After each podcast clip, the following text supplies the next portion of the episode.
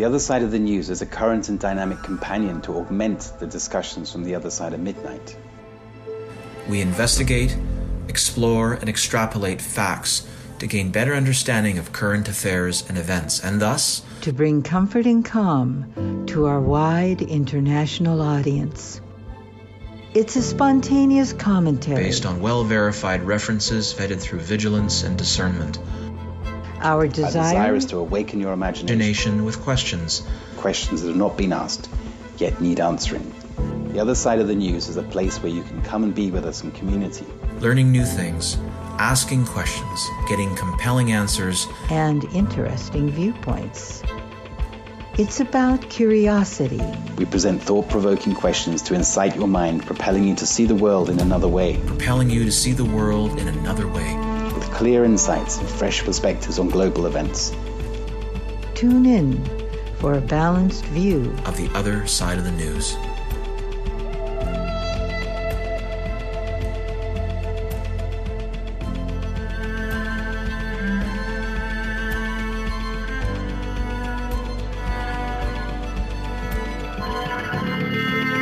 Welcome.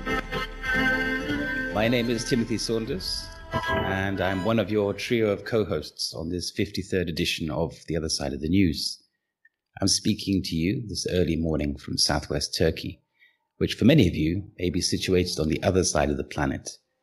As the dawn chorus begins to practice its scales here, hopefully many of you are relaxing into your evening, eager to hear some fascinating insights from our latest guest. I will soon be joined by co-host and producer Cynthia, together with co-host and researcher Annette Driscoll, who are speaking this evening as usual from the infamous Wheelhouse in California. This show is entitled Legacy of the Silent Initiates. Have you ever wondered how reality pans out?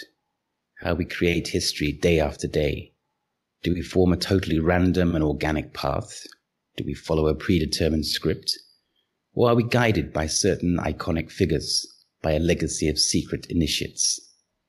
Throughout history, there have been certain people who we mostly celebrate, who have acted as guides during mankind's evolving journey. When we return our attention to the dawn of time, we encounter key figures such as Osiris, Quetzalcoatl, and Ziusudra. While their origin and timeline may share very little in common, they are each well known as great architects of civilization. What's more, when zooming in more closely, they do share some characteristics.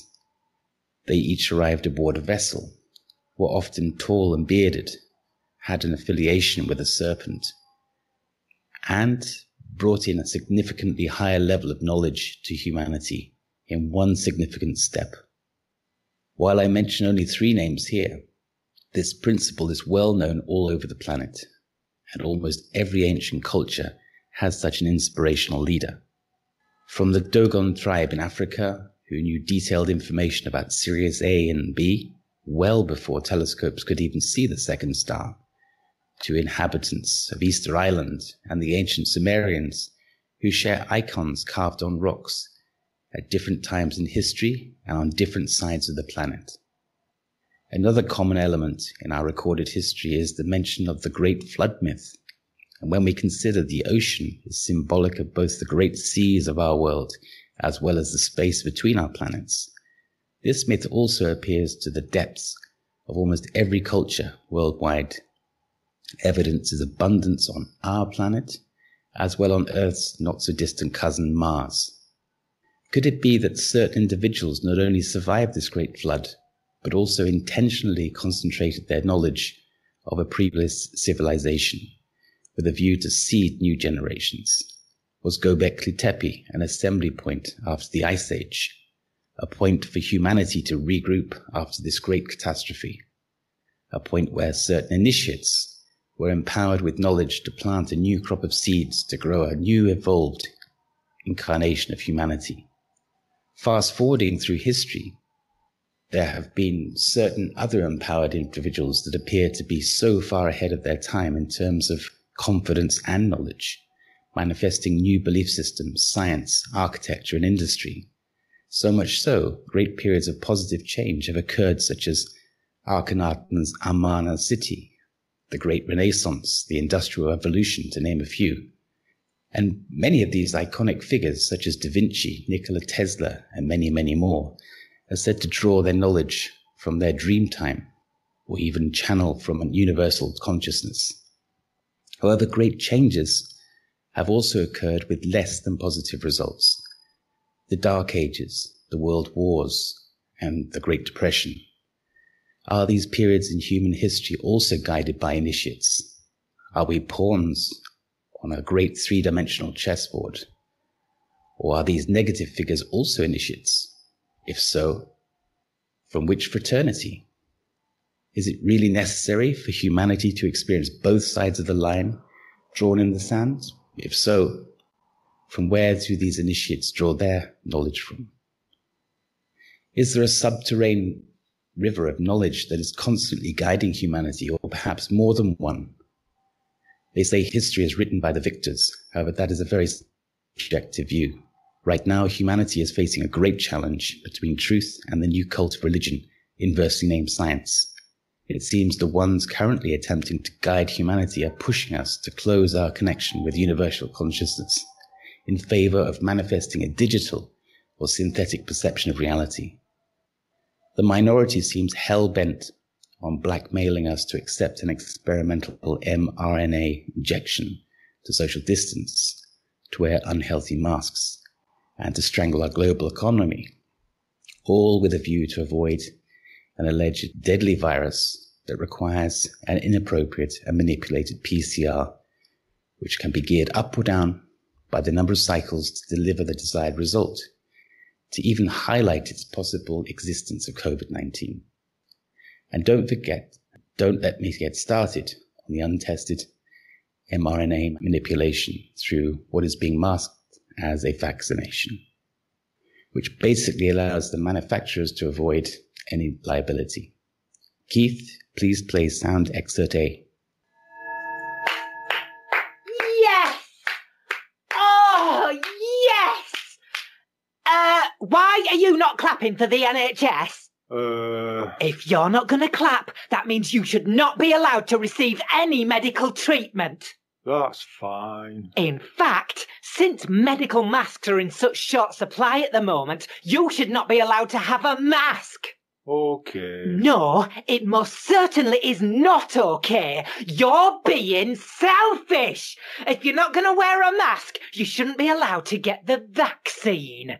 Oh. Mmm, not so arrogant now, are you? Let's see how well you cope in this deadly pandemic with no help from the pharmaceutical industry. Oh, it's all right. You can keep it, thanks. But, but, but that's selfish! If you refuse to get the jab, you should not be allowed to participate in society. Yeah.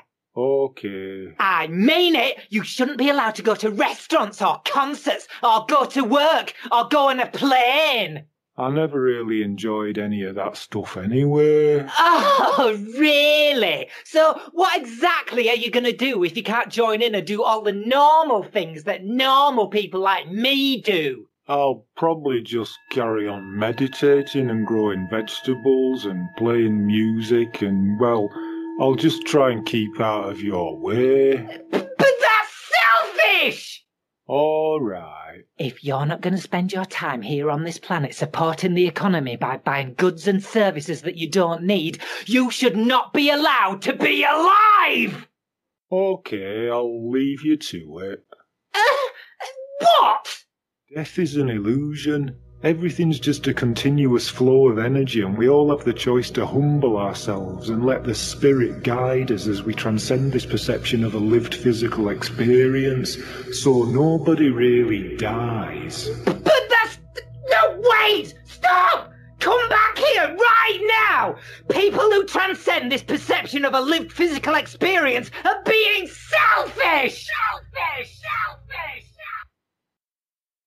Selfish! That made me chuckle. That was uh, an excerpt from a multi-dimensional cartoon created by Tensei. Interesting handle when we reverse it. And also Jeff Berwick recently featured this in one of his podcasts. However, I just felt it was just too good to ignore. So while much of humanity is well aware of this attempted manipulation and social engineering, there are still many of the program flock who remain hell-bent on following the advice from the superficial advisors through mainstream media. So are the puppet masters behind these weak-minded presenters and leaders also initiates? Or have they been hacked somehow along the way? I very much look forward to hearing our guest's perspective regarding this essential awakening process, all with a view to illuminate the best path to lead us to a positive outcome. You may find us at www.theothersideofmidnight.com. Click on the other side of the news in the drop down menu, or kindly scroll down to tonight's white The Other Side of the News show banner. There you will see details for the show, quick links to our bios, as well as links to our show items, references, and selected research. As usual, there is a huge collection of information to read, watch, and listen to, most of which has been handpicked from independent sources. I urge you to study them and even download your own copies sooner than later, as the censorship robots are working around the clock to rewrite our history in real time. During the last week, we have once again been inundated by a deluge of remarkable events and headlines reported in the news. To discuss and present each topic correct context could all too easily fill up the entire show by itself. As the other side of the news is not per se a typical news show, and in order to make the best use of our available airtime, I believe we should plot a direct course to greet the rest of our team and to introduce our special guest, who has appeared too many times to mention on the other side of midnight, Georgia Lambert. Good evening, Cynthia. Good evening, Annetta. Have you issued any sanctions on any foreign nations this week? if I only could. this is Annetta. And the dates, boy, the dates this week. I wanted to talk about, I have quite a bit to cover, but I want to talk a little bit historically where we sit in, in relationship to dates because these societies that we talk about are these initiates, numerology, dates, astrological things, they're all very, very important. So I just wanted to bring up what were what the context were coming from. So April 14th. April 14th was the sinking of the Titanic. And it was in that year that it happened. It was also the year that the banking, the banksters got together and created the uh, Federal Reserve, central, centralized banking. Now, that was really important because we had in the United States, we had a, a, constitutional right to create our own currency. And they did not, the bankers did not want us to have that. And there's a long history. And in fact, I want to cover this next week because there was so much here. I can't really cover it in this short time. But I, um, really, it was, it's incredibly important. And it was, I believe, uh, a ritual sinking. In other words, a ritual sacrifice. And I'll come back to that next week. But also, April 15th, in 1865, President Lincoln was assassinated. That was 156 years ago, which is very much tied to the banking thing. And you'll see what I mean in a second. And then April 16th, Lincoln signed the Compensated Emanci- Emancipation Act ending slavery. That was 1862. That was 159 years ago.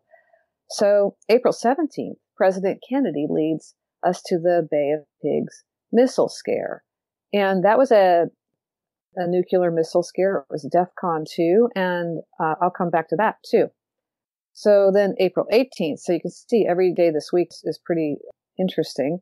We had the bombing of the embassy in Beirut, and it killed 63 people in 1983. April 19th, so now I'm going to finally talk about something that isn't killing people. Um, George Washington, he led the first battle in the American Revolution, and it was the uh, battles of Lexington and Concord. And that's super important in context of what I'm going to be talking about too. So then there's April 20th, and that's what it all hinges around. All the bankster stuff, all of the things is the 150th anniversary on the 20th of the 1871 Act of England. And this whole event, this whole time that we're living in, in my opinion, is about the 1871 Act of England being reversed. And this is why these dates are so important because as we'll go through, and this will take more than a few shows, but as we go through time, we'll find out that all of these things that I'm going to talk about now have to do with the banksters wanting to stay in control and the banksters when they when they got control and how they took over countries not just not just america but how it affected all the countries around the world and how we're all so inextricably tied together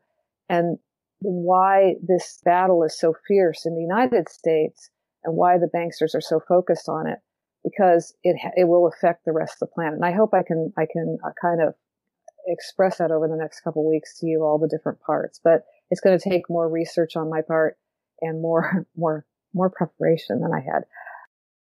So going along the same vein here with the fake stream media and what they're doing with the propaganda machine i wanted to go into a few things around uh, project veritas. I don't know uh, what sources all of our listeners have for media besides us but this week we had a real bombshell Let's talk about our good friend Charlie Chester over here at CNN. He says, I quote, COVID? Gangbusters with ratings, right? Which is why we constantly have the death toll on the side, which I have a major problem with, with how we're tallying how many people die every day. Like, why isn't it high enough, you know, today? Like, it would make our point better if it was higher. And I'm like, well, I'm fucking rallying, you know, for. That's the problem. We're doing that. It's fear. Fear that really drives the numbers. Fear, the thing that keeps you tuned in. Great. So that's one part of the propaganda, but then there's more. Like all the videos that came out recently of all these famous or celebrity people getting the jab. Yeah, the only problem is a lot of them were caught with the fake Hollywood uh, syringes where the needle just is spring loaded back in. And there's lots of videos about that. Then, you know, there's old Tucker Carlson there, again, asking some questions around the numbers and, you know, not getting any answers. There are representatives asking questions. All of these are wonderful videos to watch, and I hope to get them all up in the uh, the the page in the back here. But, you know, all of that's going on. In the meantime, New York's offering $9,000 incentives to change uh, what people died of. So they died of COVID. Great way to get the numbers to spike. Um, ACO says that they're going to offer funeral aid from FEMA. So if your loved one's death certificate does not have a COVID listed, you can have that put in, she says. That's a quote. So then we're also um, announcing in, when when they were announcing that this is actually probably not propaganda. This is actually the real thing that happened in Denmark when they were announcing the uh, discontinuation of the AstraZeneca vax. Tanja Erichsen, director of medicine agency of Denmark, literally topples over uh, on stage, just like we saw that nurse do. Um, unfortunately, that uh, her the name escapes me, but her name was Tiffany, and she I think she passed out about you know a few seconds into her presentation, and we've never heard from her again. It's uh, strongly rumored that she didn't make it. Anyway, and if she did, why has she never spoken again? Hmm. So uh, I wanted to bring up a little bit too. Uh, the Italy is also hot on the tracks of Bill Gates, and uh, he is in big doo doo because. Um, an Italian MP has called for billionaire Bill Gates to face trial in the International Criminal Court for charges of crimes against humanity. And uh, a member of Italy, I can't say her name, her name's Sarah, hmm, uh, a member of Italy's parliament is accusing Microsoft founder Gates of working on depopulation and dictatorial control plans around the world. And that's really interesting with this next little bit because something that no one's talking about, but it definitely is happening, is that women of childbearing age are having a particularly rough time with these vaccines. Like I said a few months back, I predicted, and, and not my prediction so much is that I just did the research, and this looked to be very problematic with uh, miscarriages and still stillbirths uh, I also felt because of what I had read in the patents that they had placed that we were going to have a fertility issue. Well, it turns out, yes, it looks that way. Women that are getting the jab are are having uh, miscarriages. They are having stillbirths, and they are having very heavy, painful, irregular periods. Really messed up.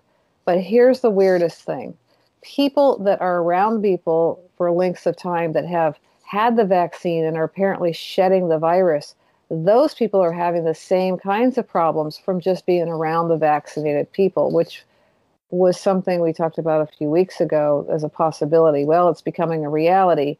And I would venture to say that, that we're going to see a spate of infertility like the planet has never known. I believe that this is part of the agenda. We'll see if I'm right or wrong on that one. Um, but it's very disturbing nonetheless. And uh, actually, so disturbing that Pfizer and uh, there's some whistleblowers coming out. This is Pfizer is actually recommending that their employees do not take the jab. Hmm, what does that tell you? Hmm. Yeah, it makes you go hmm a lot.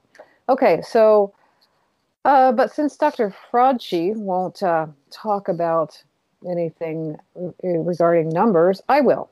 Okay, so we talked about this. There's an article the CDC put out it's a little bit old now, but certainly I'm sure it hasn't changed as far as the ratios go. They had listed at the time 153,504 deaths. Um, only problem with that is, is the real number they've come out to admit is actually 9,210. How did they get to that number? Well, these were the people that just died of COVID, and that's a question too because I don't know where the flu and the pneumonia went for this year uh, or last year, I should say. This year, they've decided not to count it. Hmm.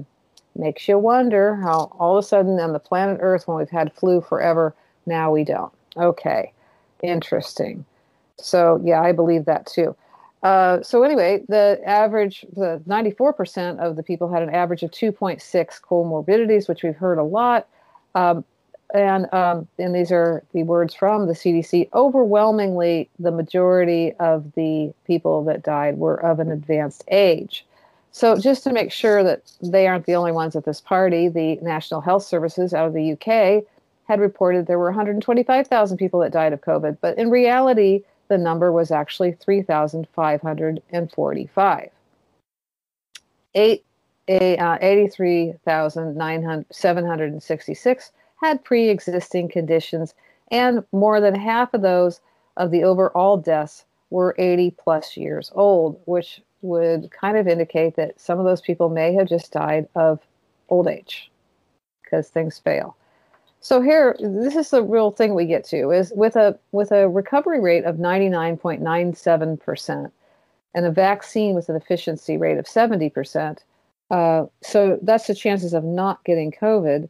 But if you do get COVID, your and your immune system is completely shot. Why? Because these are both gene modifiers, and they both affect the immune system. Uh, so now you're supposed to get this COVID thing that has all of these potential side effects, and people are getting this and say, "Well, I'm I'm fine. It didn't happen to me." Well, that's great because the mRNA vaccines have never been able to get through an animal study. And here's here's a real uh, disturbing thing that I found. I found it from several sources, and uh, this was from Deagel, which is a, uh, a, research company that projects. It's a futurist company that projects what's going to happen, and they're um, they were looking at the U.S. population in 2017 at 327 million, and uh, then if you look what they expect the population to be in 2025 which is a mere four four years away, they expect it to be 100 million. So that tells you something, and I think what it's telling you is the mRNA studies have never been able to get through the animal studies because all of the uh, subjects, the animal subjects, are dead in three years. That combined with, I believe, what we're looking at is infertility issues doesn't look good for the population but that was their agenda all along. Take over the the uh, turn everyone into a slave that survives this. So uh, don't take the vaccine would be my advice. Okay so i wanted to just draw some corollaries that i came up with um, and i titled this the mask began to fall off just for my own notes. I'm just going to read you what I wrote down because it's fairly complicated, but I think you'll get the idea. So, the Chinese biological laboratory in Wuhan is owned by GlaxoSmithKline, which accidentally owns Pfizer, the one who makes the vaccine against the virus, which was accidentally started at the Wuhan Biological Lab and which was accidentally funded by none other than Dr. Fraudchi, who just by chance promotes the vaccine. GlaxoSmithKline is managed by the finance division of BlackRock, which incidentally manages finances of the Open Foundation company, the Soros Foundation, actually, which accidentally manages the French AXA. Soros, by chance, owns the German company Winterthur, which happened to build a Chinese laboratory in Wuhan and was bought by German Allianz, which coincidentally has Vanguard as a shareholder, who, by chance, controls central banks and manages about a third of the global investment capital. BlackRock is also coincidentally a major shareholder of Microsoft, owned by Bill Gates. We all know that, who somehow is a shareholder of Pfizer, which remember sells a miracle vaccine and coincidentally is now the first sponsor of WHO. Now, you understand, of course, how a dead bat sold in a wet market in China has infected the entire planet. The deep state, it's this is not about protecting the people. It's not about preventing the spread or the cure for the virus. This is about greed, corruption, power, and control for them. So, my opinion, but I have some pretty good evidence there too. Okay, so the next thing I want to cover a little bit is you know, the bankers. The bankers are behind all this. The foundational piece here is about money, control, greed. And so, you know, there's a couple things that make a lot of money. There, they have, uh, you know, of course, big pharma, huge, right? The whole medical industrial complex. War is another really great one and uh, trafficking, human trafficking. We have more slavery now on the planet than ever before. So, and then we've got a lot of things going on financially, like both Russia and Turkey have left the centralized banking system. Last year, the United States removed the Federal Reserve and integrated it into the U.S. Treasury. This is huge, and no one's even reporting on it. It's enormous. Another thing that's really interesting this week is Turkey bans the use of cryptocurrencies like Bitcoin to purchase goods and services. Hmm, whoops. What could be happening there? Well, I'll tell you what.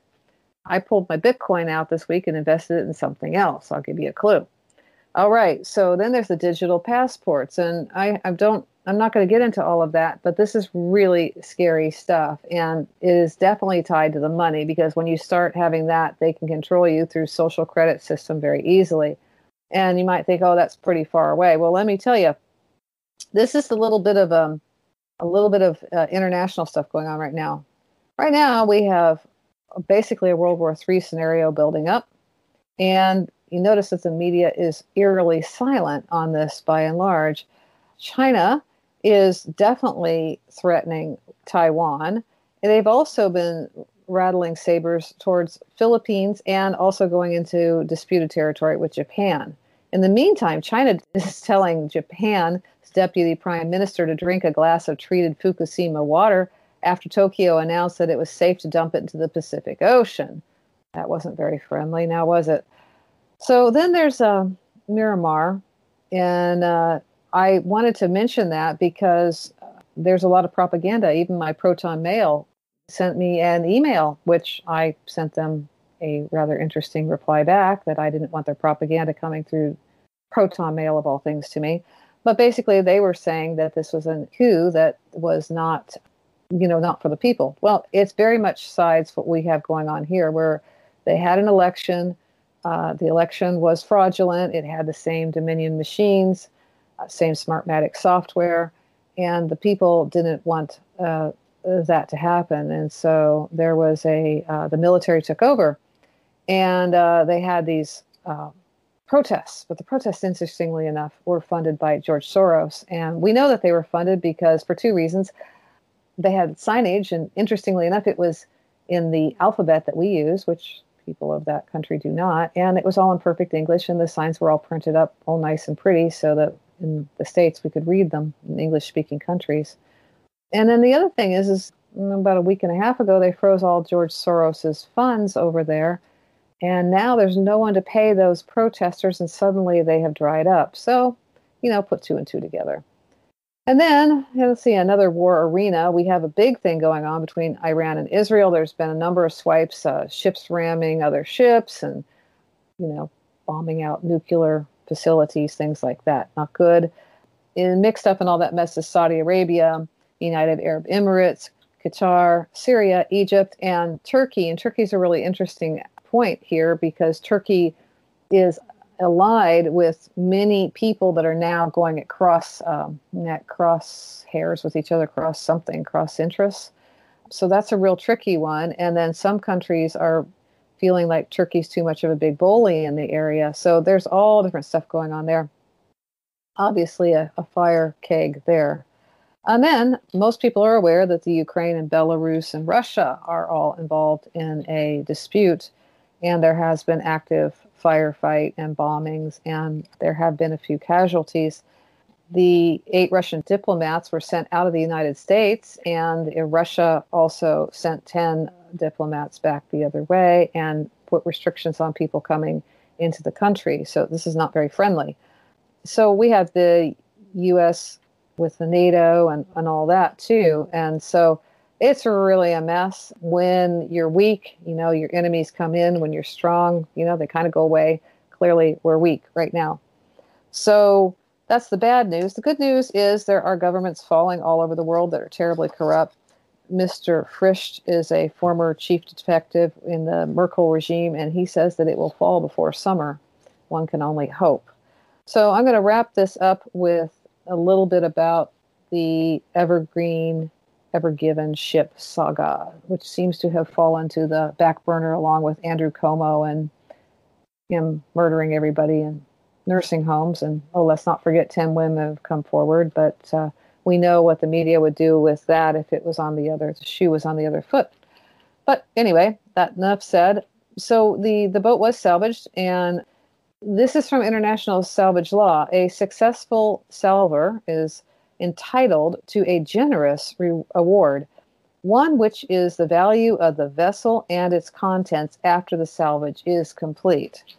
So that's very interesting because there have been a number of things that have said to have been found on the ship. We're still waiting confirmation because I really believe they're keeping it for some other purpose, but we'll see.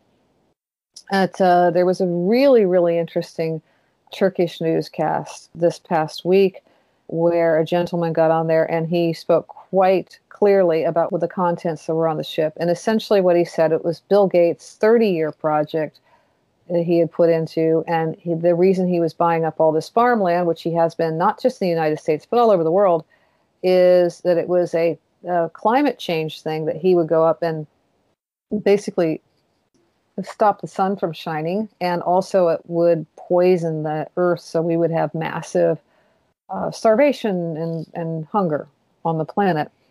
And, uh, well, that's not good. Um, so, you know, our buddies at CNN, remember our guy there, you know, Mr. Charlie there? He, um, he had a few things to say too about this topic. He said, Oh, he goes, I think there's COVID fatigue. So, like, whenever a new story comes up, they're going to latch onto it they've already announced it in our office that once the public is, well, they'll be open to it, we're going to start focusing mainly on climate. It's going to be our focus, like focus was to get, like our focus was to get Trump out of office, right? Without saying it, that's what it was, right?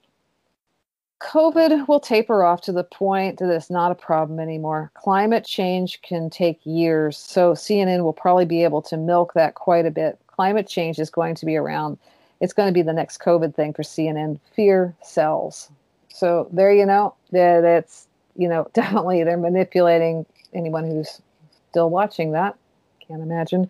And then I want to close it off with kind of a funny, which is I read this. Bill Gates is claiming that a cow is uh, has more pollution than a car.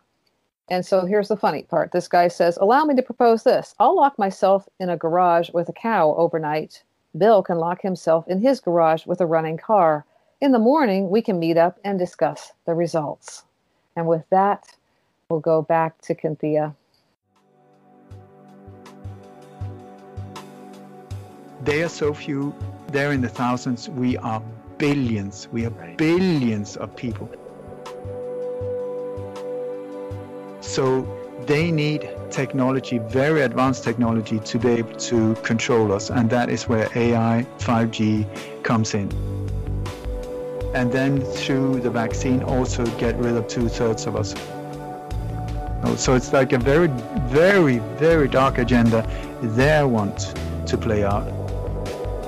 But I tell you, the way I see the future, oh my God, fantastic. Or oh, like my mom said, fan bloody tastic.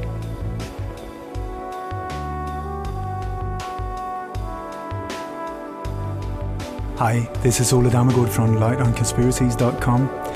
You know, over the years I've done some 500 to 1,000 international interviews, and I just want to say the other side of the news is one of my favorite shows, so enjoy.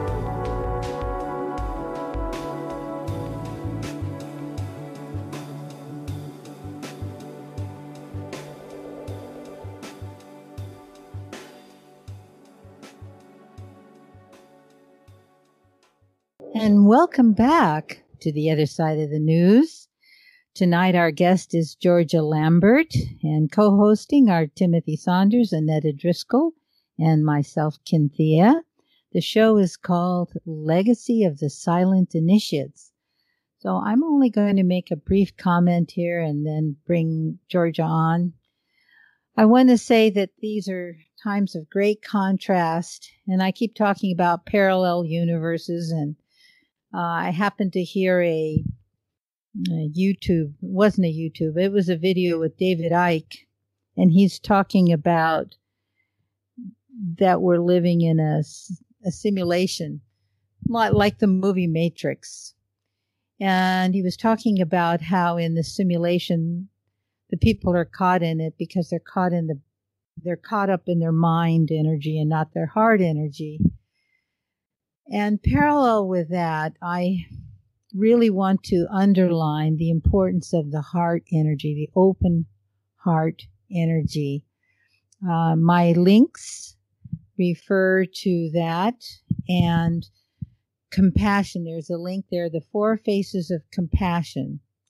And I, for me personally, that's the way through this. It's compassion for others, compassion for a divine plan, compassion for ourselves, and compassion for the actions of the what the flow of action.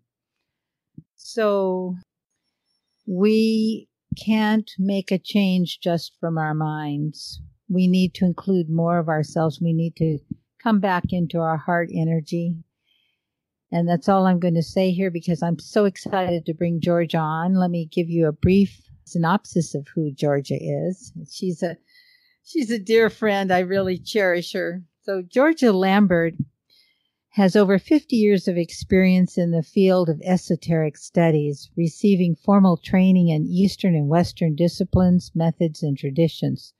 Georgia has taught at the College of Osteopathic Medicine of the Pacific, the Institute for Advancement of Human Potential, and at the Philosophical Research Society for 10 years under Manly P. Hall.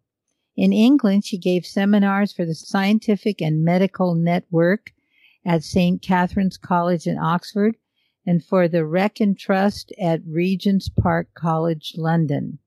Her numerous lectures include hospitals, health centers, universities, and among them the Seven Rays, the Edgar Cayce Foundation, the Philosophical Society, the 1985 National Cranial Conference, and even a county correctional facility. In 1989, she became the first woman to address the Scottish Rite Research Group on the higher degrees of Masonry. In 1995, 96, and 97, She gave presentations to the Pacific Southwest regional conclaves of the Rosicrucian Order, AMORC, both in the United States and in Canada. In 2001, she was invited to participate in a think tank under the umbrella of the Aerospace Corporation on the subject of science and education. Her artwork was featured at an education summit for the American Institute of Aeronautics and Astronautics. Her publishing credits include articles in the British Holistic Health Journal, Caduceus, and appearances on both radio and television. Her website address is lambertslodge.com. That's L A M B E R T S lodge.com. So welcome, Georgia. Welcome, welcome. Good evening, all. So, Georgia, Hello. you are a really fascinating person. And I know that you grew up, of all things, in a military family. And I'm trying to understand how you got from where you were as a young person into esoterics. What led you down this path? Oh, that's a whole long story. of course. Needless to say, I started all this stuff pretty young at 12 and a half. And by 14, I was reading Blavatsky's Secret Doctrine and Steiner and Gurdjieff and so on and so forth. Wow. Um, so I've I've had quite an eclectic background, and what I have for you tonight, I think, is something that perhaps your listeners have not heard before. Well, well, I'm sure we haven't. I had no idea that the Rosicrucians had an impact on our founding fathers. Most people don't. Uh, the the three main esoteric influences that uh, really shaped this country are, of course, the Freemasons, which everybody knows about, um, because most of our founding fathers were Freemasons and did, you know, pretty outward ceremonies. But the other two influences were the Iroquois Nation, which was a band of, of Native American tribes that at one time were at war with one another, but formed a federation and were at peace for a couple of hundred years before the Europeans came to the United States. And a lot of their thought and procedures influenced some of our founding fathers. The Really? third, yeah, mm. and that's a whole nother night we could do something on the Iroquois Nation. Uh, right. people- that's certainly mhm, that's certainly Yeah. not the view we hear of them. You know, like oh, there's some primitives that. You no, know. no, they're very sophisticated, and uh, in, in terms of of their political structure. Uh, again, can you imagine several hundred years of peace? Uh, we haven't been able to manage that, you know. Not at all. Uh, and the, and the third one, besides the Iroquois Nation and the Freemasons, were the Rosicrucians. Now, tonight it's not my province to talk about, you know, what the Rosicrucians believed in or who they were, who their history is. That is vast, and it's really the subject for another night all in itself. But what I want to do tonight is tell the story of some of the Rosicrucian input to our early foundings of this nation. Things like, did you know that they provided the first observatory in the United States? They printed the first American Bible in the United States. The first translations of the Declaration of Independence that went out to other nations after July 4th were on a Rosicrucian press and translated by a Rosicrucian leader. Um, the first money was printed uh, on a Rosicrucian press. And I want to also tell the story of the first Red Cross effort that was a Rosicrucian effort uh, during the Revolutionary War. So it sounds like they were well organized and uh, also financially substantial that they were able to handle all this printing and distribute things and Yeah, that's kind of what I want to lay out tonight, if if I if I may. certainly. Um, let me give uh, people a, a, reference book um, if they want to find out more about the Rosicrucians uh, and there are many Rosicrucian groups, not just the, the more public ones. Um, but um, uh, the the best book to, to introduce you to it is called Rosicrucian Enlightenment. This is a classic in its field, and it's by a woman named Frances Yates, Y A T E S. And that'll give people a really good sort of overview. Um, a, a couple of things before I get into specifics. Remember that at the Renaissance, there was a, a big download of mind and a big leaping forward um, by humanity. And a lot of the esoteric brotherhoods, the Rosicrucians, the Freemasons, and so on and so forth, um, or at least the progenitors of the of the Freemasons, uh, that had been secret for so long, uh, started to come out of the closet because as the Renaissance unfolded, a lot of these philosophic principles could now be worked out into manifestation. We think of uh, Francis Bacon uh, and his guiding hand uh, pushing the colonization and the the um, the Virginia Company to to colonize the United States and to to try out uh, some of these uh, philosophical modalities. So the attention to the colonies wasn't the original um, choice. The original choice to establish enlightened philosophical um, politics was in Bohemia. But again, in a story too long to go into, that never unfolded. And so the attention was turned to the new world. One of the most important things um, that contributed to the experiments that went on here was the sinking of the Spanish Armada. People mm-hmm. don't re- people don't realize that there were uh, inquisitors, you know, the Spanish Inquisition, on some of those Spanish ships ready to set up in England. And if the Spain had brought England back into Catholicism, uh, none of the experiments could have taken place here. So that was uh, a major, major um, coup for the philosophic brotherhoods. So, in terms of how they set up shop here in the New World, it was in two movements that I want to briefly talk about tonight. Uh, okay. Uh, the, the original colony and then the spin-off from that. The spin-off from that was the one that really was into um, interacting with William Penn and Ben Franklin and Washington and Jefferson and so on and so forth. So the the two um, movements the first one that contributed to the initial uh, setting up shop here in the United States uh, actually started in Germany. It was really a cooperative effort between groups that were starting in Germany. Uh, remember that uh, Johann uh, Valentinus Andreae was a, a, a, major esoteric teacher in Germany. Jakob Böhme and Johann Arndt were the main philosophic teachers that kind of uh, paved the way.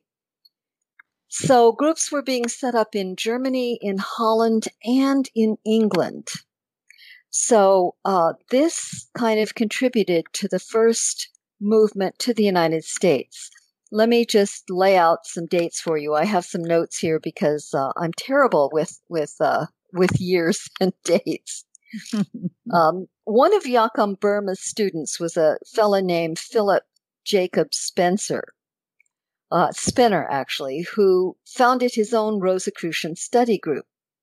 The group got so big that it attracted, as things always do, negative attention from the Lutherans, from the, you know, dyed in the wool uh, Orthodox Christians.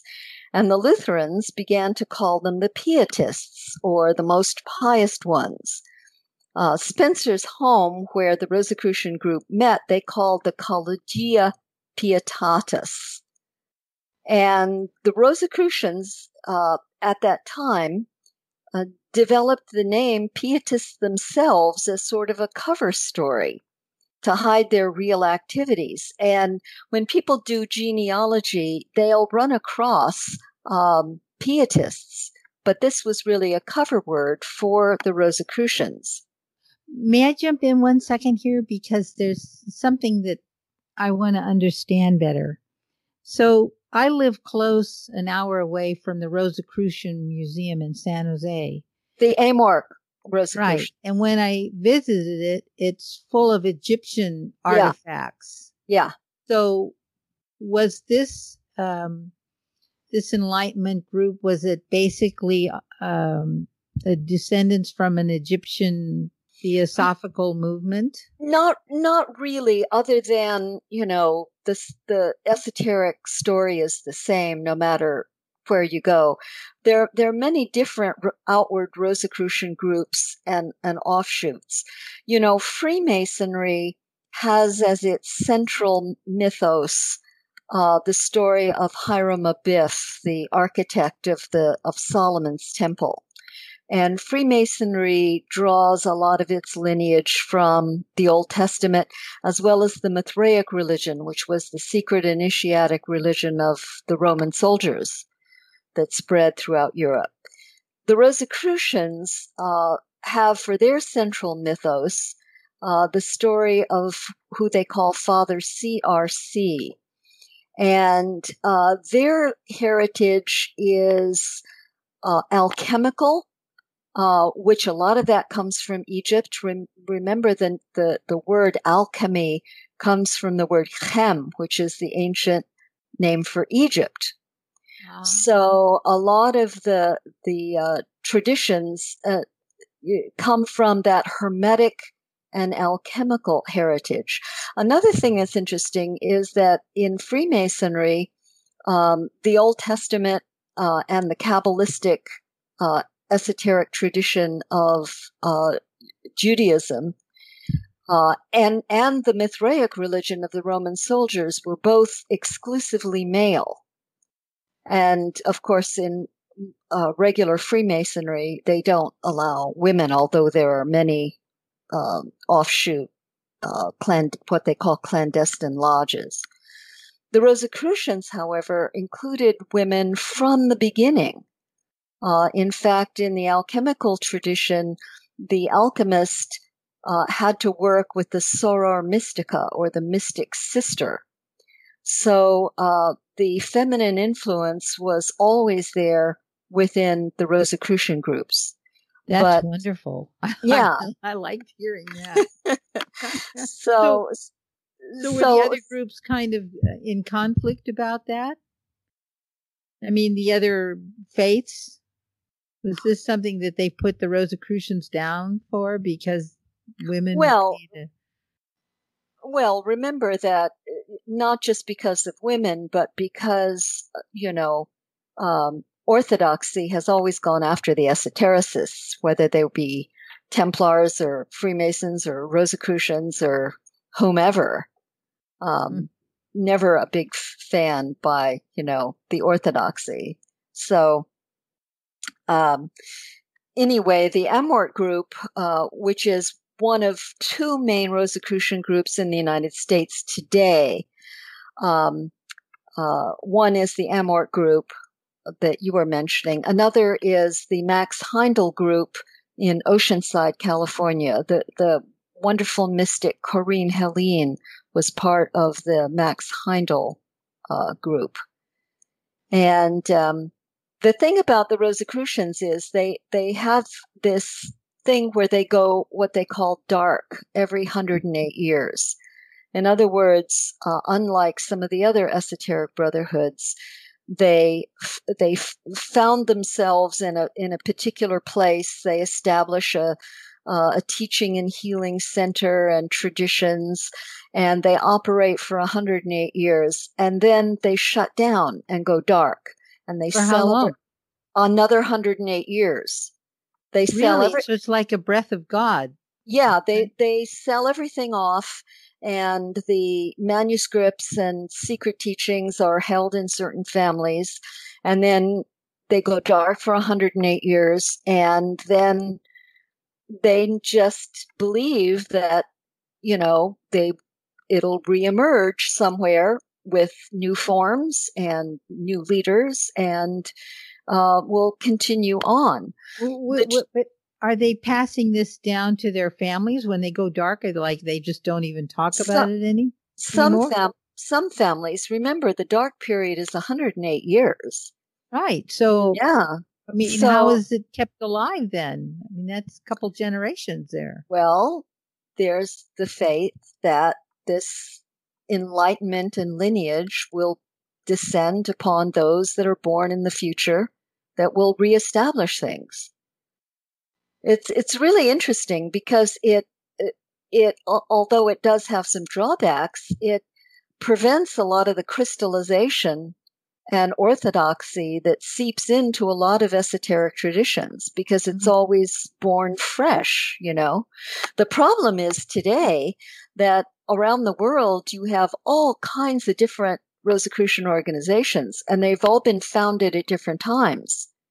Um, a- and, and everything's connected on the internet. So, you know, the thing about the AMORC group, uh, in, um, in San Jose is, um, they're about to go dark. They're about to enter their dark period now, whether they're going to sell all that stuff off, um, because they own like a city block with that Egyptian museum of Mhm, prime, prime real estate.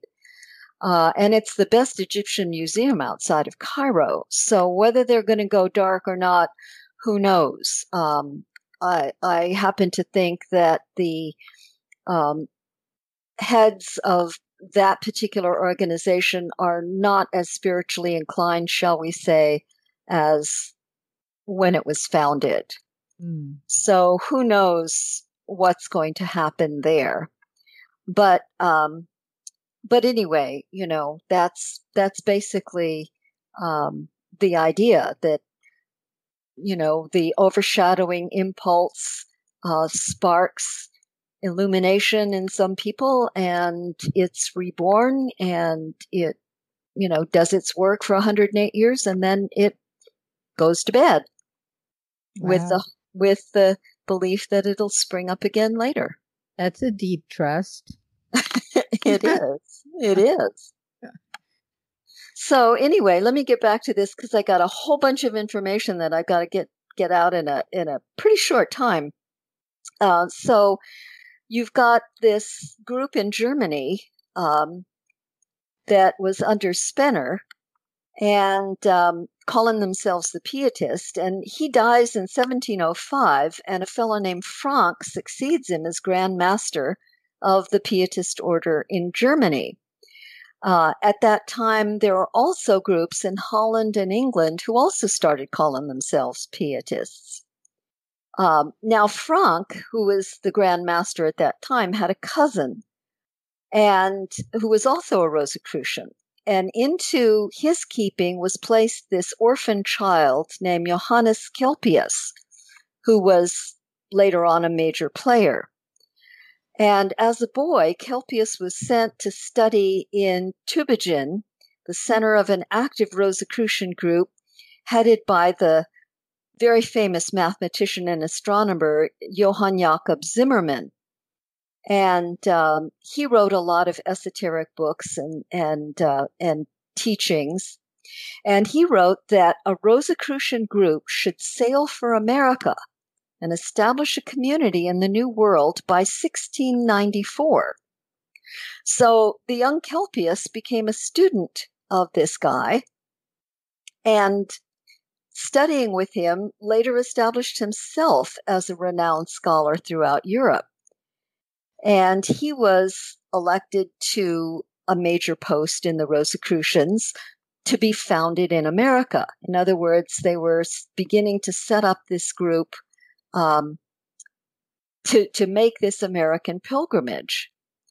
And as they were setting up this group, it wasn't just you know rustics or you know, people that couldn't make it in the old world. They were putting together the cream of the crop scholars and teachers and healers and horticulturists and carpenters and everything that they would require to set up a new foundation in the new world. As they were doing this, uh, in fact, uh, why don't we wait because we're just coming up from uh, on a break, and uh, I'll continue with how they put this whole thing together. So you're listening to the other side of the news, and our guest is Georgia Lambert. The show is called Legacy of the Silent Initiates. My co hosts are Timothy Saunders, Annetta Driscoll, and myself, Kynthia.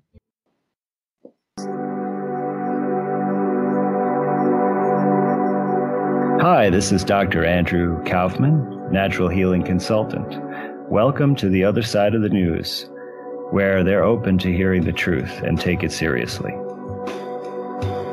The first thing you got to look at is the methods. Like nothing else matters because that's where they describe the experiment. So then you can decide if what you can conclude from the experiment, right? Mm-hmm. And that, mm-hmm. that's really, really important because you know they make false claims and people don't understand how to use statistics and all these things could be misleading what i notice that they do now is they put the methods section at the very end. And in some papers, it's in a separate document that's like an addendum.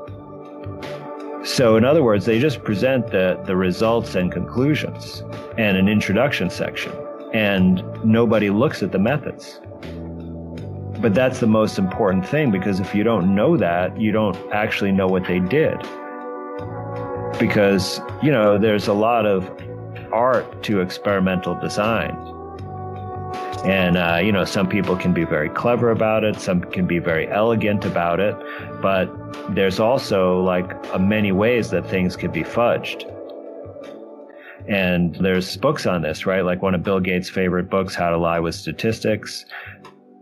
Then, you know, you have the John Ioannidis article, which is one of the most highly cited papers, where he says more than half of all published research is false right? So, mm. but but how many scientists, when they go to read a paper, say there's a 50% chance that this article is false, so I better read it really carefully, right? They don't do that. But all this clinical research, it's really just it's really marketing.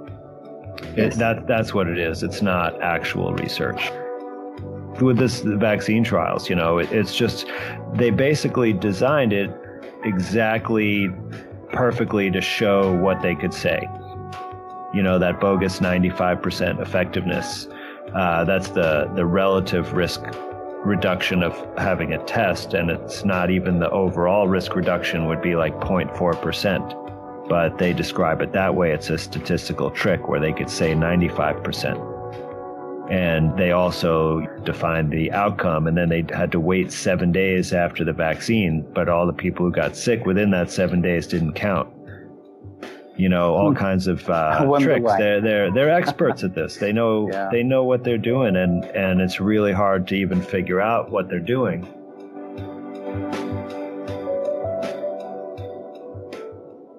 Good evening, and welcome back to the other side of the news. This evening, our show is titled Legacy of the Initiates, and I am co-hosting with Kynthia and Timothy Saunders, and our guest this evening is Georgia Lambert, and she left us off before break. We were in the middle of the historic, historical uh, kind of timeline or story behind the Rosicrucians. So continue on, Georgia. Okay. So we were talking about the group that was uh, getting ready in Germany to make this pilgrimage to uh, the New World. At the same time that was going on, a similar thing was happening in Holland. Around 1675 or so in Amsterdam, there was a man by the name of Gichtel who was the master of the Pietist temple or the Rosicrucian temple there. And uh, he was the editor of a lot of works by the, the uh, philosopher Jakob Boehme. He was also a friend of, get this, William Penn, uh, who, of course, was chosen to be the Quaker governor of Pennsylvania in 1680. And mm-hmm. William Penn, through Gichtel, met uh, a fellow named von Bebber. And Bebber bought a thousand acres of land in Pennsylvania from Governor Penn in 1683. And the purpose of this specifically was to establish a colony and the future site of the community planned by Kelpius, the Rosicrucian. So while this was going on in Germany and Holland, a third branch was going on in England, and this one was headed by a woman named uh, Jane uh, Leader. And she headed a Rosicrucian group known as the Philadelphia Society. And one of her students was William Markham, who was later assigned to the deputy governor of Pennsylvania under William Penn. So you have two lineages focused into William Penn here, the connection into the New World. And they purchased uh, a whole bunch of land uh, and sailed to America. And they landed in 1681 and they founded the primitive, at that point, farming colony, which they named Philadelphia. So that's where we get the name Philadelphia from mm-hmm. this Rose- Rosicrucian group that landed. And the colony was very successful and it grew to over 500 in just a few years. They brought families and uh, again purchased more land from William Penn. And in 1693 94, thereabouts, they charted another ship named the Sarah Maria to bring several hundred Rosicrucians to America. And just before the sailing of that, the uh, head guide died off, and Kelpius, who was this little orphan that became this scholar, replaced him and became the head of this group. And they uh, founded this group, which was really the first uh, Rosicrucian major settlement uh, on the Wissahickon River. Uh, this was headed by Kelpius. And they built a tabernacle of 40 feet square aligned to the cardinal points of the compass. It contained a saal or a religious hall and a schoolroom. And on its roof, they built America's first astronomical observatory. Uh, there was a few of them that were monastic and they set up shop in natural caves in the particular area. Uh, it's interesting that in 1961, uh, a granite marker was put up in memory of Kelpius uh, beside the cave in Philadelphia's Fairmount Park, and people can still go there and see this uh, today. They also established one of the first and largest paper mills in North America at that time, as well as a bookbinding plant. And that'll be important here in a moment. They also established a herbarium, uh, the first scientific academy, the first ethical and cultural schools, and the first non sectarian schools um, of theology and philosophy in the New World. Today, you can still see fragments of these buildings in what's known as Fairmount Park. Um, if you go there, the official pamphlets talk about the hermits that used to live there, and they've kind of recreated this. Um, but they weren't really hermits because these were families and communities that they brought. What they call hermits were really hermetists those that studied the Hermetic esoteric traditions. So they were the hermetists, not the hermits of Fairmount Park. And so that was their first establishment. And it went along fine for a while, but um, the people kind of got old and they began dying off. And they sort of branched off into sort of the next generation of this which is more important to us. And this was the foundation at Ephrata. Now, the pictures that I have uh, that I sent you are some of the buildings of the Ephrata cloisters. Um, some of them are original. Um, many of them have been reproduced, but you can get the flavor of what went on there. Uh, and this is well known in the area. But again, the fact that they were Rosicrucians is not real visible. You have to know that that's what these uh, hermits were were into. And uh, in some of the pictures, you can see some of their reenactments with their monks and and um, so on and so forth. Hmm. Um, the community at Ephrata uh, established a lot of buildings. Um, there was a, a particular building where the men lived and studied, and a, and one for the women. These were those that were more the uh, monastic uh, part of the community. And Ephrata became the first Red Cross effort in the United States. And let me tell you a quick story about that. Um, during the Revolutionary War, um, the uh, f- forces of the new United States were having a really bad time.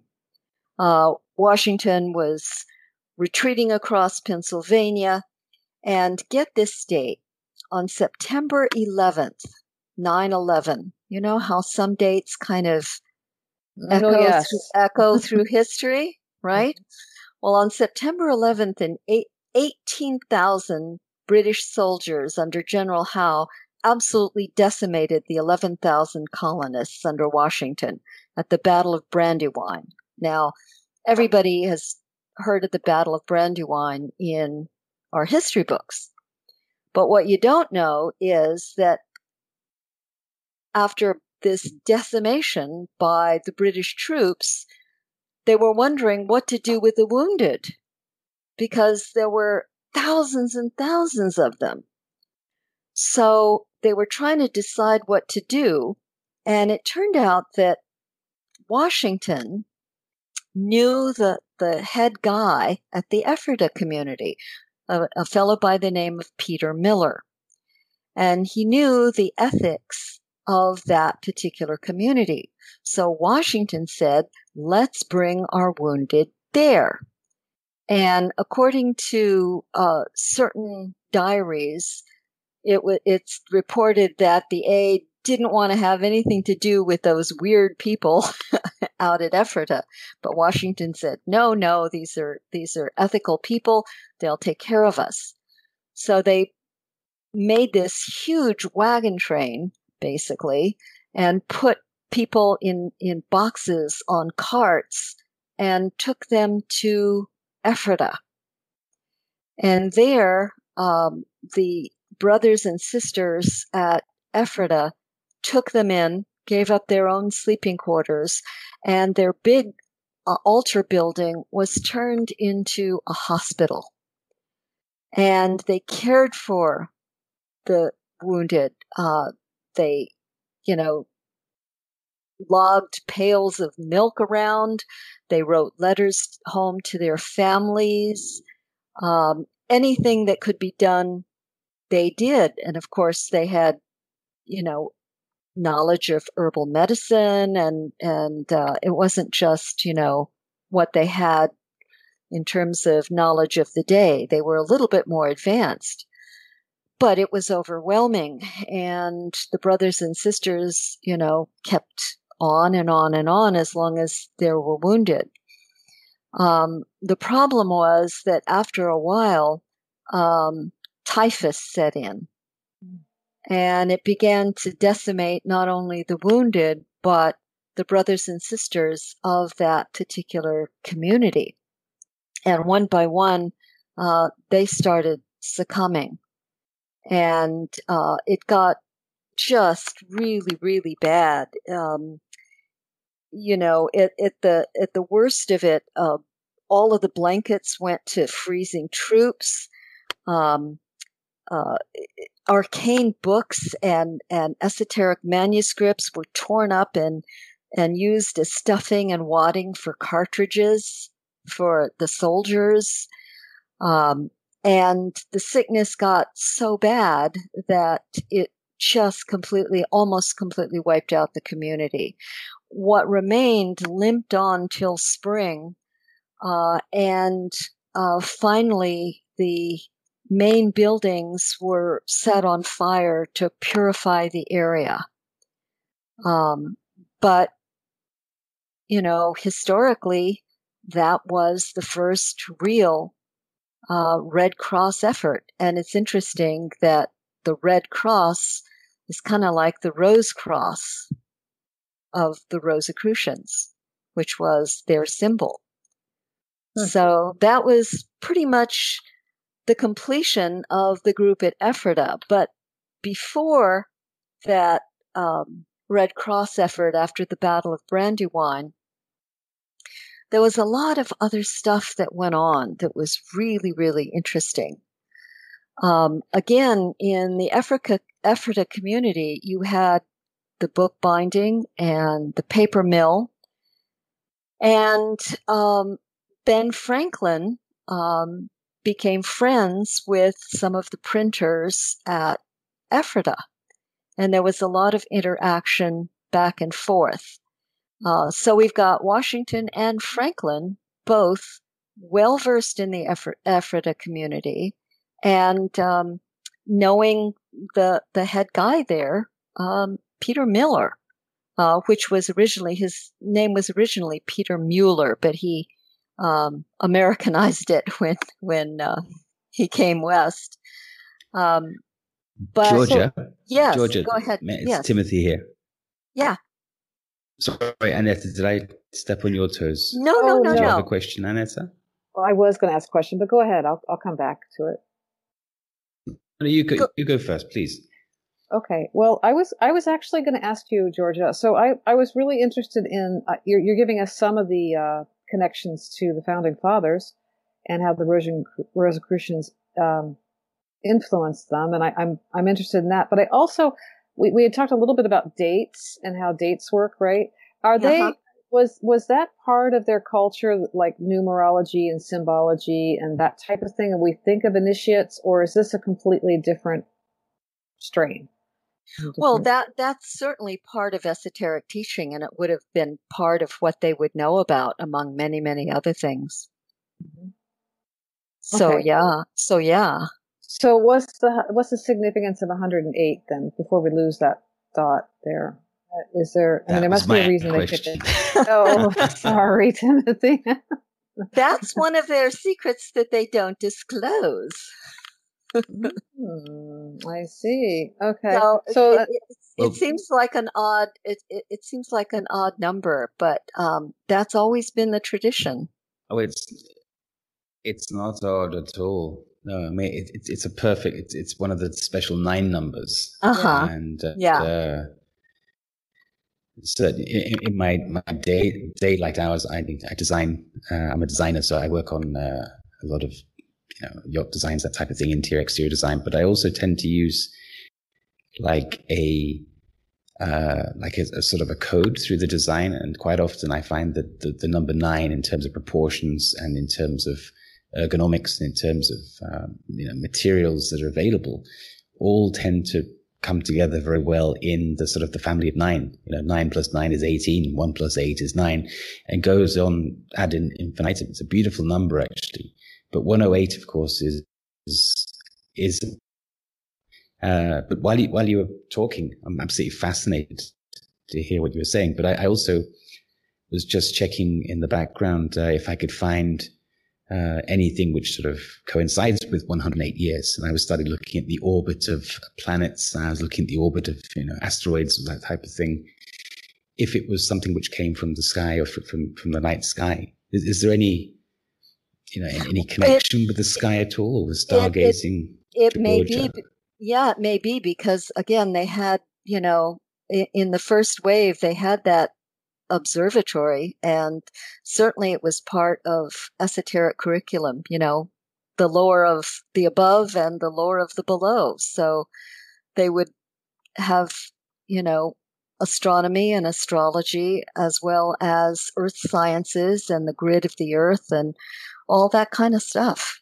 You know, it's very interesting. Uh, we don't really have time to get into it too much, but just as the Freemasons have for their central mythos, again, the story of Hiram Abiff, who is the um, architect at Solomon's Temple. Yes. Um, the Rosicrucians have, uh, again, the story of uh, Father CRC. That's all that they refer to him as.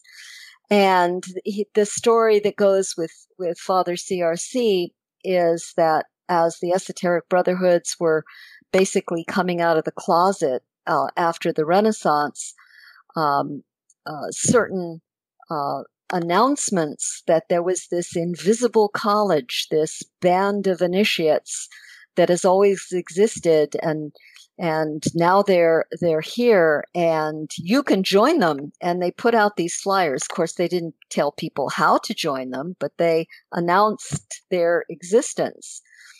And uh, uh, father crc uh, recruited a small band that uh, went out and uh, and taught and healed, and they had basically six rules that they lived by. The uh, original Rosicrucian group, much much earlier than what I'm talking about here, but their six rules were: they healed the sick without charge. That was the first one.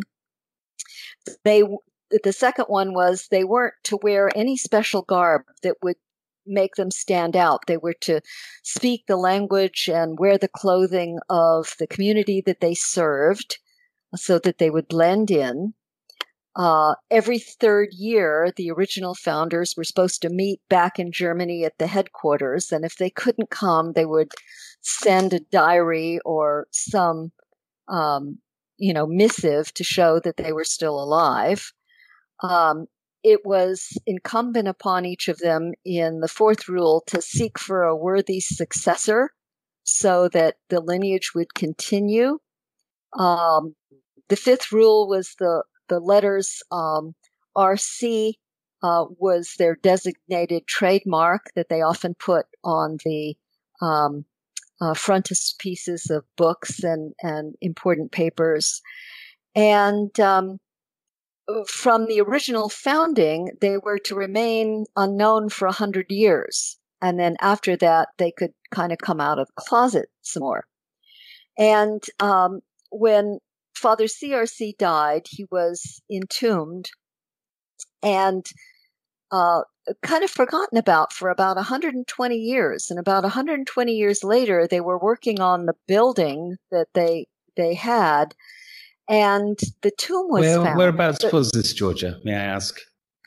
It's not said. It where, was somewhere, was... Some, somewhere in Germany. It was in Germany. Okay. And when when they discovered the tomb again, uh, it, the, the foundings of the Rosicrucians are uh, there's a lot of speculation and there's lots of different stories about it. I'm just giving you the main one. Um, mm-hmm when when the tomb of CRC was rediscovered uh, 120 years after his burial, um, it, it they they supposedly found a scroll that said, "After 120 years, I shall come forth." Well, he kind of did.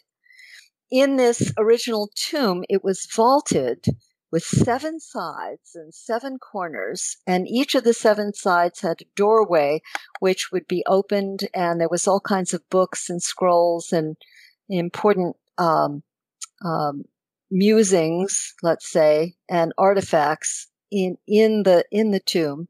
And in the center of the tomb, there was a circular altar that was unique because overhead there was a light that never went out, and it wasn't um, gas or torch or anything else. There, it was a um, a completely unknown light source that was cool light, but it was on constantly. So obviously they had some kind of knowledge of, you know, the etheric grid of the Earth, such as Tesla was into, and and um, you know probably the same kind of lighting that was used to paint the insides walls of the Great Pyramids because it wasn't done pyramids. by it exactly. wasn't it wasn't done by mirrors or by torch. There's no residue of any torch burning anywhere in those chambers, and so they figure it had to be done by mirrors. Well, that's probably not Georgia, not workable. May, so may they, ask, they, may they had you, yeah they had just, some sort of light that we don't know about. Go ahead. May, may I ask you just to? Um, I don't want to cut off the flow of your your main story, but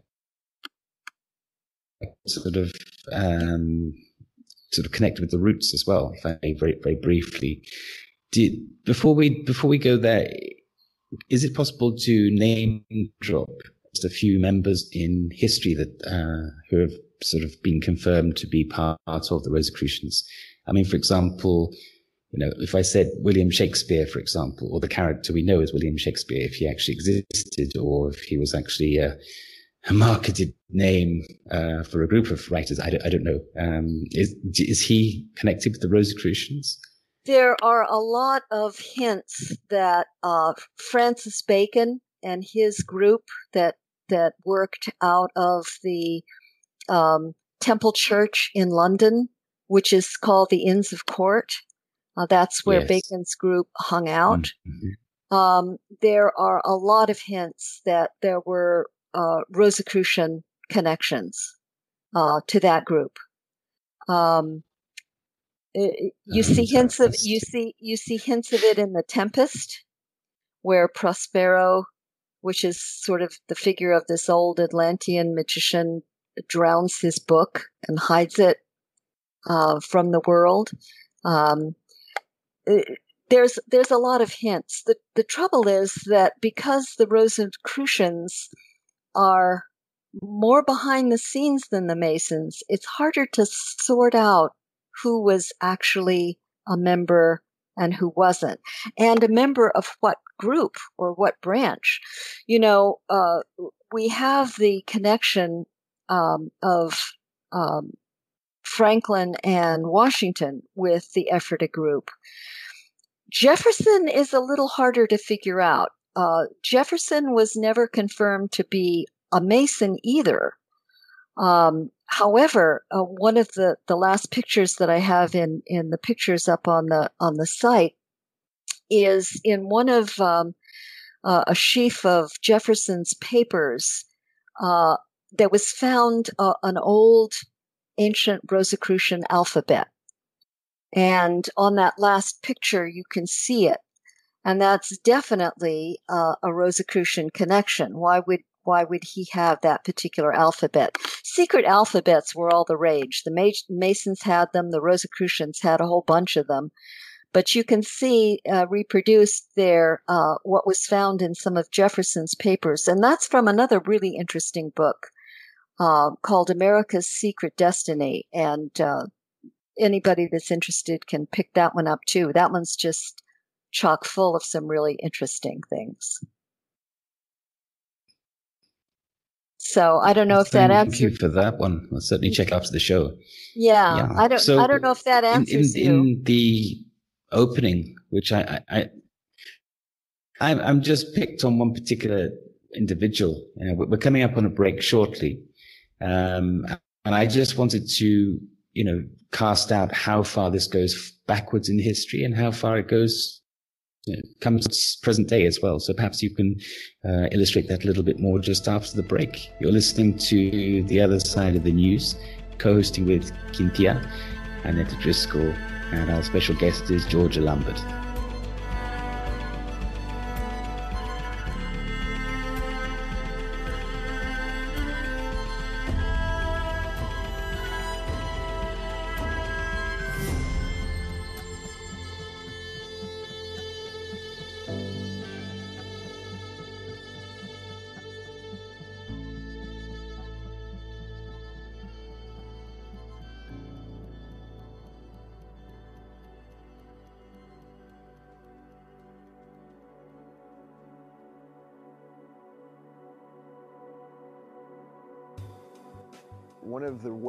Ways that this organized crime system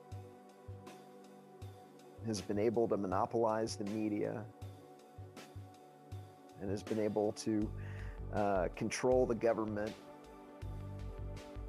and control perception a, on a wide scale.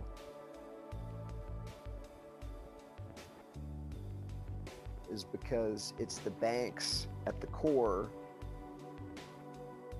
and they've been given the privilege of creating money out of thin air using a technique called fractional reserve banking where the central banks backstop the money center banks to create money out of thin air. So when you go to get a loan, whether it's a mortgage or a car loan, that's not depositor money that they're loaning you. Uh, they just credit your account with some dollar credits and you're off to the races. and then you spend the rest of your life paying interest on a mortgage that somebody created out of thin air. And that's the reason why the bank is the largest building in every city on the planet because they're making outrageous profits by getting to loan money at interest that they created out of thin air.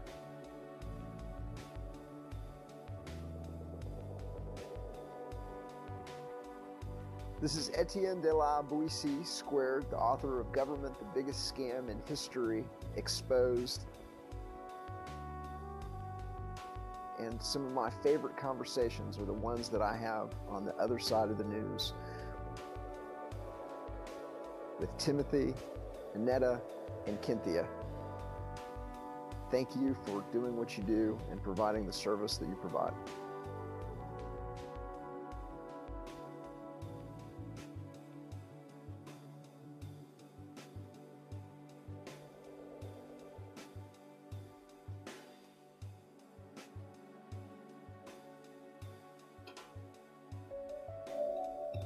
Welcome back. Tonight's show is The Legacy of the Initiates, and our special guest is Georgia Lambert, and I am joined by my co-host Kynthia and Timothy Saunders. My name's Annetta, and uh, Timothy, you were actually in the middle of talking with with Georgia, so let's take it up there. Yeah, Georgia, I, I was just really trying to understand the how far this this vein of Rosicrucians goes back in history with a view to touch the roots and then come forward to present day. So you know, let's go backwards in time first of all. Are, are, there sort of characters going back to obviously we talked touched upon ancient Egypt, but are, are there any other uh, sort of ancient civilizations mentioned in the origins of Rosicrucian organization? Well, the Rosicrucians as a body was probably founded around the 1400s and became public in the 1600s. But obviously, their esoteric lineage, uh, as I said before, goes back to the alchemy of Egypt and perhaps even, you know, to um, pre flood civilizations. Um, who knows? Um, all of the modern um, esoteric brotherhoods have lineages that go go back. It's just that each one emphasizes um, a different part of the same medallion. It's sort of like at one time there was this body of esoteric knowledge like a medallion and it was broken and you have different lineages carrying on different pieces of it. And we're now in a time when it's time to put all the pieces back together as far as going forward, and this would take a whole night to talk about, but many people know that during World War II, there was a lot of uh, very dark occult stuff that was going on under the Nazis and particularly the SS. And at that time, all of the initiatic orders of Europe uh, had banded together in uh, a group uh, which was uh, a French name uh, the letters of which spell FUDOSI, which is not something that most people know about. This was a, a group of uh, of Templars, um, Freemasons, Rosicrucians, Martinists, um, Christian mystics. The Rosicrucians are primarily a Christian mystical uh, tradition, even though their their traditions and lineages go back, uh, you know, to Egypt. They are primarily a, a, Christian version.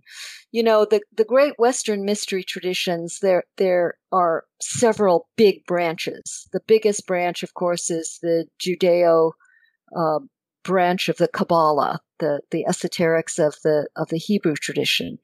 So you have the Kabbalah, you've got Freemasonry, you've got Rosicrucianism, you've got the Matter of Britain, which is the Merlin Arthurian Holy Grail mysteries. So the Rosicrucians are one of those big Western branches that are primarily Christian. And during World War II, um, all of these initiatic orders band together to hide manuscripts from the Nazis, and many were um, captured and tortured, and, and it was a, a very bad time. Um, out of all of those orders that founded that group, only one uh, order from America was part of that um, that conclave, and that was the AMORC Rosicrucians that we were talking about earlier, under um, uh, Mr. Lewis, who was the founding of uh, the more modern Rosicrucians here in the United States. That's so fascinating. So that's that's right up to modern times. Um, the present AMORC group um, has gotten into a lot of uh, psychic development, not not so much the philosophic, the deep spiritual stuff that was earlier, which is uh, why I don't usually recommend it so much. Um, the Max Heindel group uh, in Oceanside um, that split off from them still has a lot of that philosophic stuff. Again, uh, the very famous mystic uh, Corinne Heline was part of that group. So it goes back as far as you want to trace it up to today. Okay, let me come to a uh, yeah a, a, very fundamental question. What do you think is happening today? What do you see is happening on today's horizon? Do you think that we are in a dark age of 108 years, or are we in a light age? I mean, how, how do you explain what's happening with the planet, this kind of recurrent status of the planet?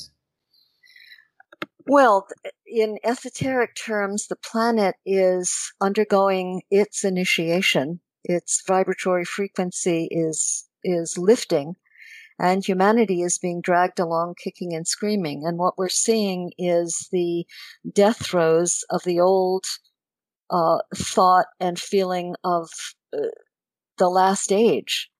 And, you know, th- remember that the will to survive is a property of form or matter. The soul's immortal. It doesn't need the will to survive. Um, matter has the will to survive. And we know from Newton's third law of motion, you know, matter once in motion tends to remain in that motion until it's acted on by some stronger outside force. So matter doesn't want to change. And so this change that is happening to all life on this planet um, is being resisted by all of the forces that want to maintain the status quo. And this is in every uh, avenue of human living. And what we're seeing played out on the world stage is this conflict between the old that is dying off and fighting for its life and the new that is dawning in terms of consciousness, but it doesn't have outward forms yet. They haven't been built. And so you're seeing people responding to both of these impulses, and you have conflicts within individuals within their own makeup as well as outpictured in the outer world. I see. Well, do you think that the I mean, it, from from my perspective, maybe it's just my perspective, but in my opinion, I think there seems to be a uh, an influence, a very strong influence behind the leaders of most of the countries on the planet at the moment, which are uh, pursuing a, certain a direction, following a script, going um, yeah, enforcing this this script on the populations of each country. Do you do you see that as well, or do you recognize that? Is that something which that, you could relate that's, to? That's nothing new. That's twas ever thus. that's true of every age and, and every time, isn't it? But you know, consciousness always has this wonderful way of of breaking through, regardless of the outer form. There's a wonderful line from the the Broadway musical Man of La Mancha, right? And the little sidekick uh, uh, says, "It doesn't matter whether the rock hits the pitcher or the pitcher hits the rock. It's going to go bad for the pitcher." you know, and yeah. so uh, no matter how strong form or matter seems to be, it's never stronger than the consciousness and the soul who built it. And the soul will win out. Now, we always have the choice of learning through joy and expansion, but for some reason, because of this free will thing, humanity rarely chooses that. And we choose the hard way. We wait until our backs up are against the wall before we we make change and we're forced into change. But change is is, is going to come, as the old song says. I think change is afoot. Absolutely. Abs- yes, yes, absolutely. I, I, I, guess wanted- this this is this is exactly what it you know needs to happen in order to to catalyze to manifest this change. I mean, this this is how far it's gone in order for us to to actually you know react to the situation. I guess. Absolutely. And I did want to get in a couple of other things about Peter Miller. Uh, this Please friend, do. yes, this friend of of uh, Washington. He also started uh, the first schools that were so good that the local Philadelphians sent their their sons to be educated at the schools in Ephrata. Um, he also founded scholarships for for poor kids that that couldn't afford it. And so a scholarship program was set up. Uh, again, he was a printer and a bookbinder and a lawyer and a scholar. And when the Declaration of Independence uh, was signed, um, they wanted to send it out to the other countries directly rather than uh, secondhand so that there would be no misunderstandings by these other countries as to what was being done here. So they, they wanted a good translator. And uh, it was known that uh, Peter Miller spoke all these different languages. And so it was given into the hands of Peter Miller to translate into seven languages the Declaration of Independence, print them on the Rosicrucian press, and send them out. And of course, this is not in our history books. Why is that? Well, there's a lot of interesting things that aren't in our history books. That's true. You know, that's true. It's it's the same impulse that that keeps scientists from admitting that there have been you know, large skeletons found in different parts of the world that, you know, archaeology doesn't really want to talk about, right? Are you talking about that special hangar that uh, the Smithsonian has that nobody visits or is allowed to visit with all the special exhibits? well, rem- remember too that the Baghdad batteries, which were these clay pots with, with copper inserts, um, were thrown into a drawer in the British Museum for years, uh, the drawer labeled miscellaneous religious objects, until they figured out they were batteries that worked, that we could uh-huh. reproduce them today. Which comes back to your what you were suggesting earlier that perhaps there was this bright light from a different source of energy. Very, Incredible. very likely, yeah. So the Rosicrucians uh, had their little paws in all kinds of things. Um, again, you know, friends of Franklin, uh, Washington, uh, pr- probably Jefferson because of the Rosicrucian thought and and uh, and little scribbles he had in some of his papers.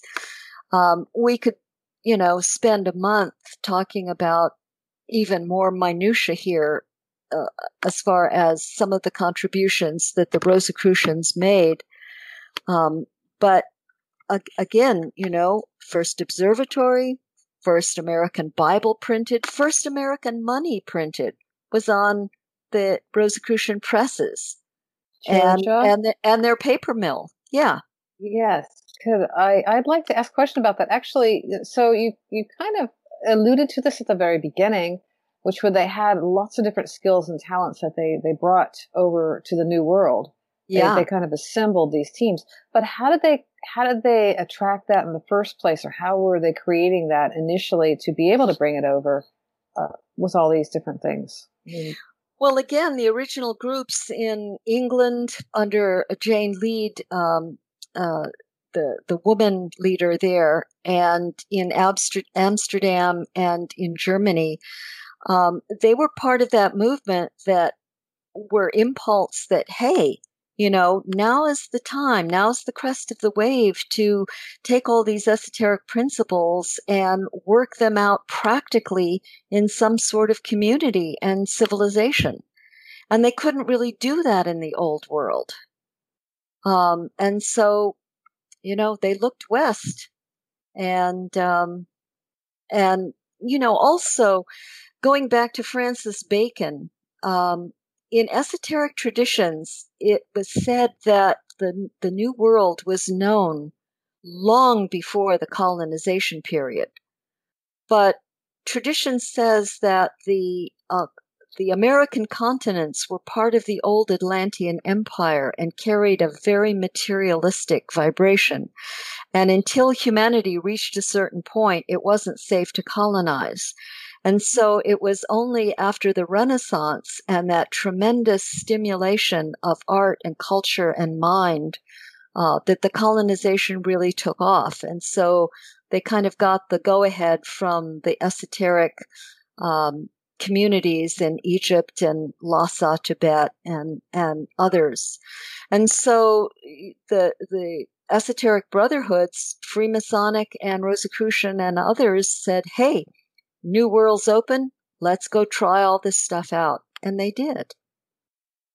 Interesting. So, but, but it's still on, on the other end before they came over. So how were they attracting all these different talents? Because these were my understanding, unless history, you know, is pretty different than what, um, my cat's saying hello, sorry. uh, uh, is pretty different than than what we're being told. But th- they seem to be particularly gifted, talented people in general. Yeah. I mean, there were there were a lot of people that were just you know peasants that didn't have a lot of particular skills. So what I'm asking is, is did they have special ways of, of, of training or how, how, did they develop this on that other end before they brought all that over here? I mean, well, and how did they decide to bring which things over? They had that culture in the old world and they just took the, the best people. Um, the the uh, the esoteric communities uh, at, in the old world were composed of the intelligentsia and the artists, and so they just naturally gravitated toward one another and uh, and came over as a group. It was okay. it was a planned community from the beginning.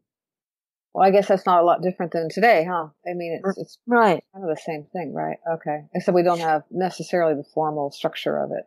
You know, it's very interesting that when when um, Hitler took over, he went after the esotericists first. Or uh, mm-hmm. Rudolf Rudolf Steiner barely got out of Germany, and they burned his Goetheanum to the ground, um, which was his his building, his architecture.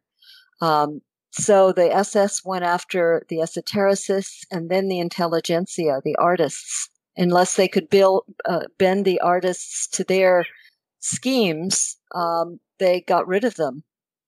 Yes, and, and that, that brings up something that I, I had wanted to bring, but we've kind of gone down a different little trail here. But you know, with these um, these vaccines that we've got, uh, they actually are uh, well there's there's been a, a, bunch of study around it, and there's also a uh, there's actually a Bill Gates is talking about affecting the the God gene, which is what he's referring to the God gene, which is the uh, the connection with the spirituality and creativity and stuff. And these are targeted in the eighth chromosome. So we know that they've targeted those particular chromosomes. And my my feeling on that is that they've done exactly the opposite of that. They're trying to shut all that down and stop the creativity and stop the you know the invention and and knowing the consciousness that we we are we could access.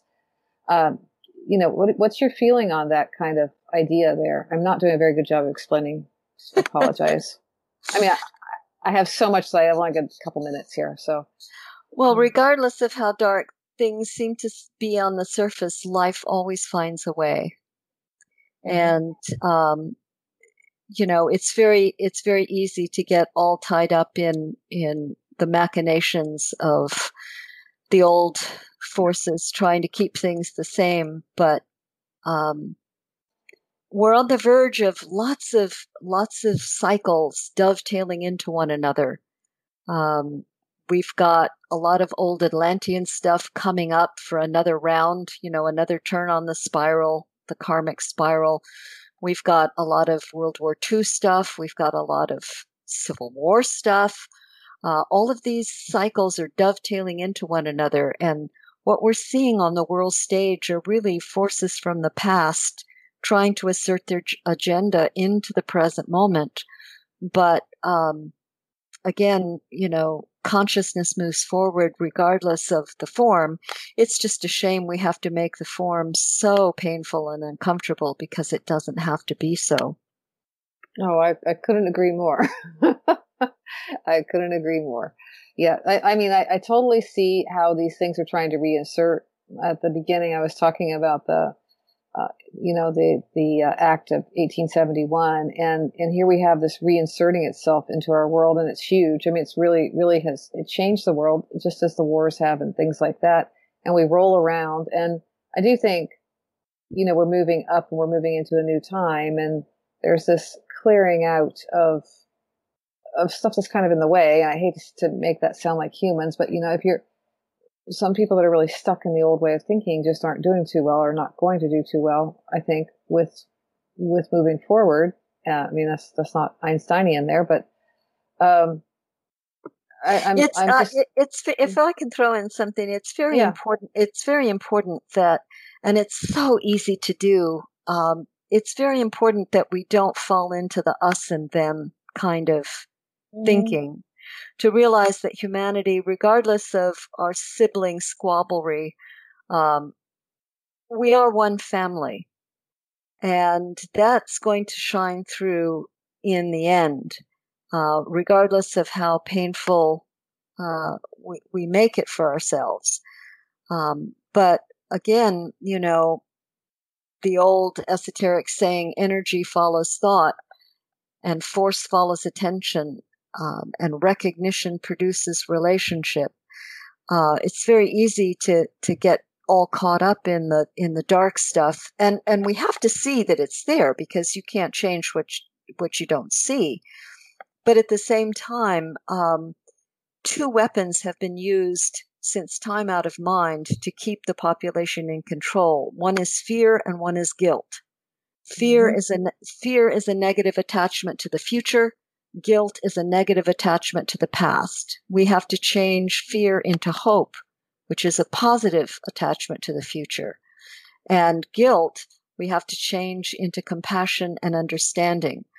And the, all of the prejudices that are up in the world right now, all of the examples of us and them, um, uh, uh, whether it be political or religious or scientific or, you know, uh, cultural or whatever it happens to be, it's important to remember that the last prejudice to be overcome is the prejudice against prejudiced people.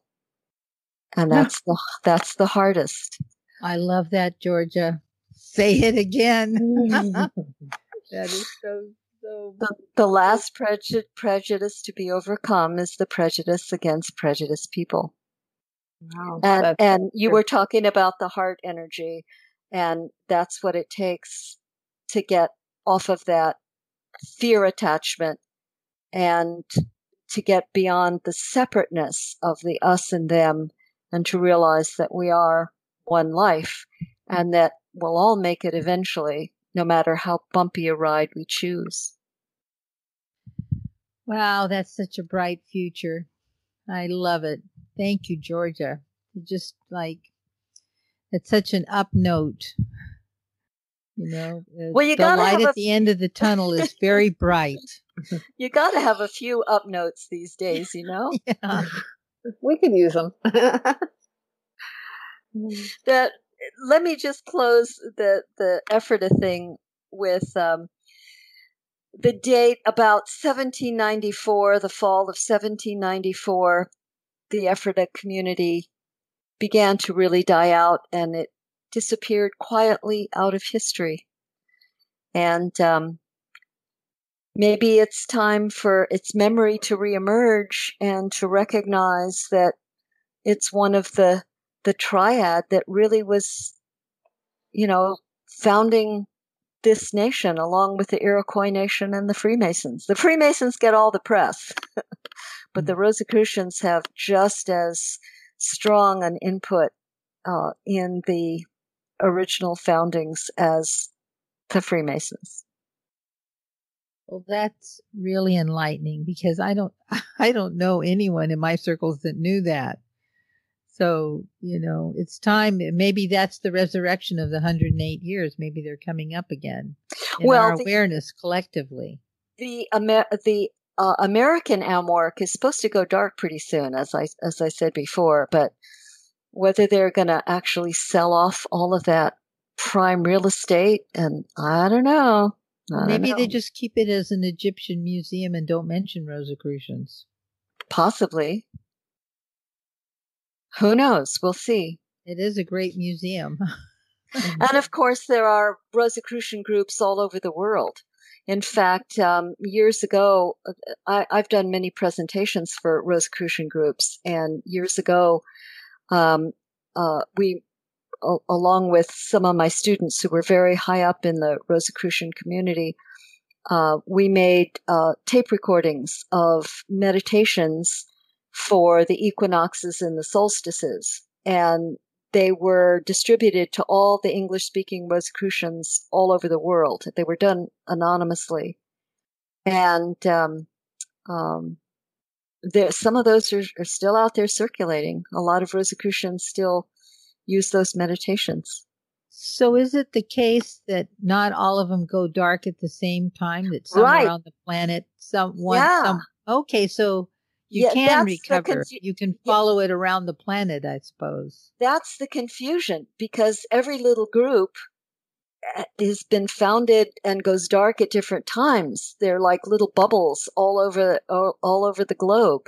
And since they're all connected now by the internet, it's kind of hard for a real dark period to even occur. So how that's going to work is something new they have to face as well. Or maybe it's a new, the dawning of a new age. you know, maybe maybe it doesn't go dark.